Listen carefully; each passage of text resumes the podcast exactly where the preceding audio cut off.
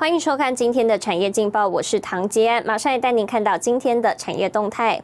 国际大厂加码投资，王美花表示，今年至少八指标性外商来台，拼民间外交。内政部放宽国际组织来台设置办事处规定，耗水费最快明年开征，不影响民生用水。冷链技术突破，台东世家首航销往中东杜拜。来关心台股，全王台积电今天除夕盘中呈现贴息走势，不过在红海集团股走强带动下，台股加权指数在平盘附近震荡。分析指出，指数在月线附近横向整理，资金维持健康轮动。接下来，请看今天的财经一百秒。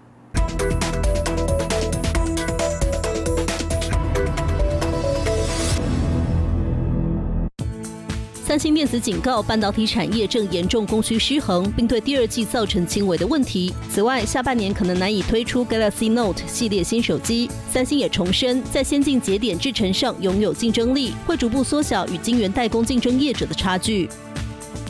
处理器大厂英特尔十七日宣布，包括 i 九一一九零零 K 旗舰级产品在内的第十一代 Intel Core S 系列桌上型处理器正式于全球推出，最高运作时脉可冲上五点三 GHz。经济部长王美花今天赴立法院经济委员会报告，针对今年的经济展望，王美花指出，由于外需强劲，加上台湾资通讯产业优势，渴望提高出口成长动能；内需方面，就业稳定及股市活络，有助民间消费回温。同时，今年还将推动至少八家指标性外商来台投资，让高阶产线加速移到台湾。芬兰电信集团 Nokia 周日表示，计划在未来两年内裁减五千至一万名职位，希望将成本削减六亿欧元，约新台币两百零二亿，预计二零二一年就能实现一半的削减。新唐人亚太电视整理报道。电动车时代来临，和硕董事长童子贤表示，最快五年内，电动车占整体汽车产业市占率将达到一成。目前汽车产业产值已高达四兆美元。汽车产业重新洗牌的情况下，台湾有了新机会，可以深度参与汽车产业。重要的转变呢，让台湾有了参与。现在是四兆美元，未来二十年一定会成长到接近。六兆美元的一个产业的机会啊，从零件、组件到模组，甚至整车的平台。童子贤口中的重要转变，指的就是电动车发展让台湾厂商抢攻汽车市场大饼。目前汽车产业产值高达四兆美元，差不多是半导体的八倍左右，也是智慧手机七倍左右的产值。应该会在五年左右，五年左右，也就是二零二五、二零二六左右呢，应该会跨过。市市占就电动车占整个汽车，大概占超过百分之十。二零三零年左右，也就是现离现在不到十年，大概九年十年呢，啊，整个市占应该会在三成左右。电动车占整个汽车产业会在三成左右。啊，据我们所获得的消息，事实上大家都在传言，但是啊，刚刚讲的苹果车，事实上已经在测试啊。而且，啊，有些厂商都已经送样。汽车传动系统大厂和大引述供应商消息，Apple Car 预期二零二三年完成测试作业，二零二四年量产。和大董座沈国荣展望全球电动车市场，预估到二零二五年，全球电动车市场将成长到一千两百万辆。从燃油车转变为电动车，对台湾厂商而言是重要的机会。到现在，两岸在这个高端的引擎跟变速箱是没有帮助。那刚好发展到这个时候呢，那台湾是一个机会。机电的部分在台湾一点问题都没有啊。那机电的部分包括马达、减速器啊、电控以及差速器。汽车产业等于是重新洗牌的情况下呢，有了新的机会，可以深度的参与汽车产业。汽车有一个跟智慧手机不一样的是，它的少量多样的情形，带给中型企业更多的机会。电动车崛起让汽车产业重新洗牌，少量多样的特性。童子贤认为，相对韩国、日本大型集团，台湾中型企业更有机会抢攻商机。展望未来，掌握五 G、AIoT 电动车趋势，台湾可长期在重要产业扮演重要参与者角色。新唐人亚电视高建伦、张元婷，台湾台北采访报道。带您看到今天的国际重要财经报纸信息。彭博社为降低成本，以扩大五 G 研发投资，诺基亚预计裁员一万人。金融时报新闻集团授权脸书呈现付费澳洲新闻。华尔街日报继欧洲六国停用阿斯利康新冠疫苗后，德法、意大利及西班牙也跟进。日本产经新闻：日本打算十八号对美牛实施紧急进口关税限制。消费者食安意识抬头，畜牧业减少使用预防性投药已经是国际趋势。带您看到台湾一家近二十年的生物公司。花费十多年从灵芝上找到珍贵成分，董事长郭坤生率领团队帮助许多畜牧场降低动物的患病率，因此在亚洲知名度大开。其实郭坤生曾经罹患日本脑炎，但他并没有因此放弃自我，在父亲的鼓励下选读食品科系，进一步打造利他的产业模式。跟着新闻镜头带您了解。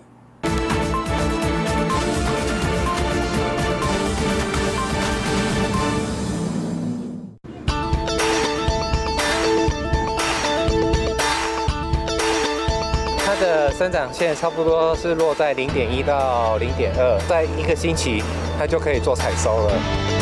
每年四到八月是培养灵芝的黄金期，业者透露，温度必须控制在三十二到三十三度之间，湿度要超过百分之九十。这里是中台湾最大的灵芝养殖园区，就在嘉义的阿里山下，而且是采用太空包的方式来种植灵芝。比较特殊，添加了。中草药的成分进去，汉方养殖就是这个因素，它是添加中草药的培养基所生长出来的灵芝。用中草药来培养灵芝，是台湾生物业者郭坤生花了十多年研发的独家技术。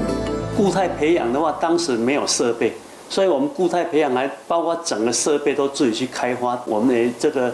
花校草也申请了专利。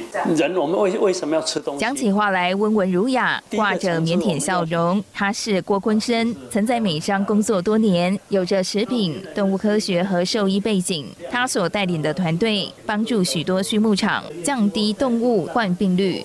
抗生素给他吃，用不健康的东西？给他吃，他吃了再给人吃，造成污染环境跟臭气。好，这个都是问题。累积的成功经验，让郭坤生团队在亚洲知名度大开。而郭坤生对动物的了解，要从他的童年说起。四岁哈就得日本脑炎嘛，然后都不然差一点就死掉了。那就是晕眩症就困扰了我几困扰了接近四十年了。只要我念书动脑筋的话，头就晕了。那所以我小时候就没办法念书。没办法念书，那我家的话，从我出生，我父亲就从事养鸡养猪这个行业，所以我就在鸡笼子里面长大的。不过，郭坤生并没有因此放弃自己，在父亲的鼓励下，选择读食品科系。后来，父亲的畜牧场越做越大，进而转向投资其他事业。但投资失利，让郭坤生面临人生第二个重大考验。我一退伍之后就负债，跟我弟弟共同继承了一亿六千万的负债，继承了一千六百万资产。那所以说，我的人生就被这一个负债绑住了。面对庞大债务，郭坤生放下教书梦想，全心全力经营家里的畜牧场，还完债务。那一直就想出去外面看看外面的世界是怎么样子。所以当我弟弟退伍之后，我就把机场、猪场交给他，美商的药厂去工作。那健康问题就一直我的工作就是这个工作。也是当时大家最需要的。延续对动物健康的使命，郭坤生想做的是打造利他的产业模式，维护动物健康，同时降低成本。不使用药物，其实也就是在节省成本。对我们来说，呃，免疫力其实就是你最好的医生了。干脆就投灵芝在饲料里面。我们成立要找一个符合环境生态友善，要符合利他的一个生产模式，不能老是利己。这个社会要进步，必须要有利他。郭坤生保持微笑，阐述人生经历。对他来说，这些都是宝贵经验。从东方医学中找到的独创养殖法，从台湾传播到世界各地。